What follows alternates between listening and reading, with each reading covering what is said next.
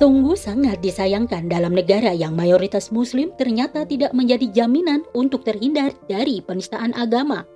Bahkan penghinaan-penghinaan terhadap agama Islam bukanlah sesuatu yang dianggap asing lagi. Belum juga reda luka atas penghinaan terhadap Nabi oleh politikus India, kini penghinaan kembali datang dengan dalih keuntungan. Ikuti berita selengkapnya di podcast Narasi cerdas dalam literasi media, bijak menangkap peristiwa kunci. Assalamualaikum warahmatullahi wabarakatuh. Halo pendengar setiap podcast di mana pun Anda berada. Bersua dengar kembali dengan saya, Mimi Mutmainah. Seperti biasa akan menemani ruang dengar Anda dalam rubrik opini. Kali ini dengan judul Tidak ada toleransi pada maksiat oleh Mita Nur Anissa. Halloween telah melakukan tindakan yang lancang dalam mengeluarkan promosinya dengan menggunakan nama yang diagungkan umat Islam. Wajar jika akhirnya menuai kecaman. Bagaimana tidak?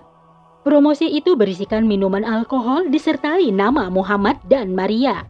Seperti yang dilansir oleh Detik News 26 Juni 2022, Halloween Indonesia kembali menyampaikan permintaan maaf terkait promosi minuman alkohol gratis khusus untuk pelanggan bernama Muhammad dan Maria.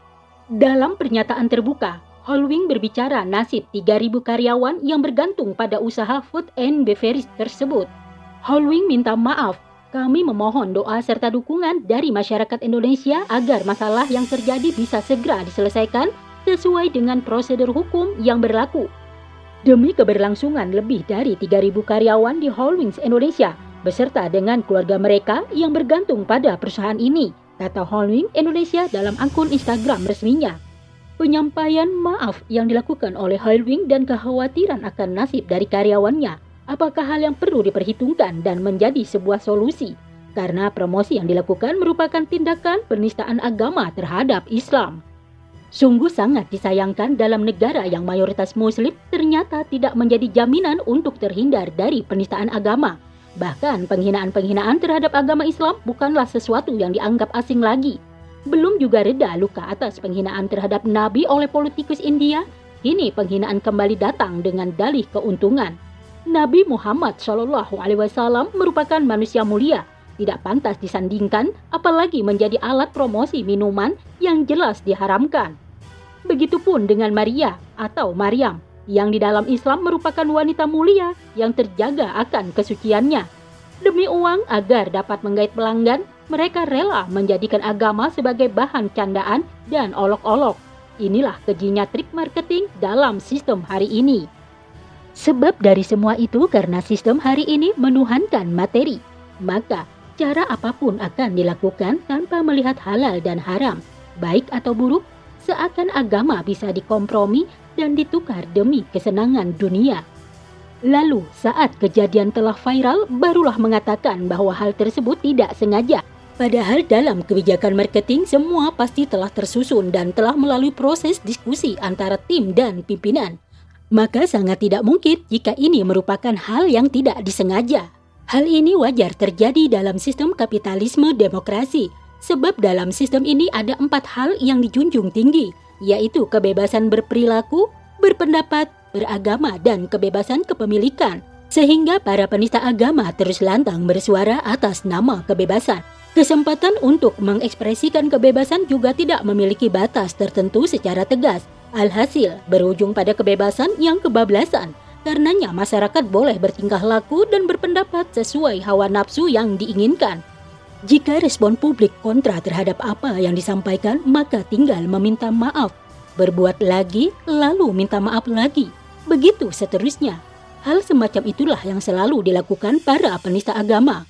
Meskipun mereka harus terkurung pada bui, nyatanya hukum negeri masih bisa dibeli dan dikompromi. Bahkan para tersangka juga tidak bisa dikenakan sanksi yang tegas sebab adanya hak asasi manusia yang melindungi mereka. Fakta ini menunjukkan kepada kita bahwa negara yang menganut sistem yang bersandar pada akal manusia tidak akan pernah menyelesaikan permasalahan dari akalnya.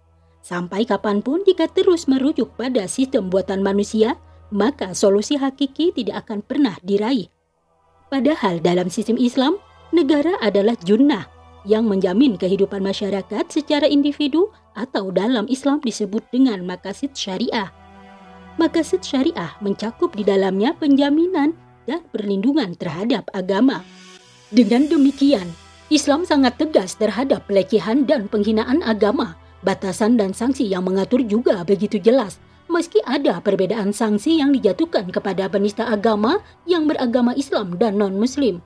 Sanksi yang dijatuhkan juga dilihat dari tingkat penghinaan yang dilakukan. Dalam fatwa Al-Azhar, ulama sepakat bahwa siapa saja yang menghina agama Islam hukumnya murtad dan kafir. Artinya, barang siapa yang melaknat agama Islam maka hukumnya kafir dan murtad dari agama Islam tanpa ada perbedaan pendapat. Al-Maliki menyebutkan, siapa yang merendahkan Al-Quran atau sejenisnya atau mengingkari satu huruf darinya atau mendustai Al-Quran bahkan sampai membuktikan apa yang diingkarinya, maka termasuk kafir menurut kesepakatan ulama. Imam Syafi'i juga menegaskan bahwa mengolok-olok Al-Quran dengan maksud lelucon juga bisa dikategorikan kafir. Dia merujuk Al-Quran surah At-Taubah ayat 65 yang berbunyi, Dan jika kamu tanyakan kepada mereka tentang apa yang mereka lakukan itu, tentulah mereka akan menjawab, Sesungguhnya kami hanyalah bersenda gurau dan bermain-main saja.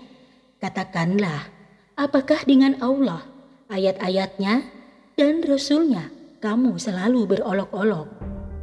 Islam juga merupakan aturan yang bersumber dari Sang Holik. Aturannya baku dan sudah ada sebelum terjadinya berbagai problem di tengah-tengah masyarakat. Islam juga bukan hanya sebagai agama, tapi juga sebagai pengatur kehidupan yang sempurna. Semua aturannya telah tertera dalam Al-Quran, Al-Hadis, dan penggalian-penggalian hukum oleh para mujtahid. Demikianlah, penista agama akan terus tumbuh subur jika masih berpedoman pada hukum buatan manusia. Oleh karena itu, seorang muslim harus memiliki prinsip bahwa tidak ada kata toleransi pada pelaku penistaan agama. Wallahu a'lam bishawab.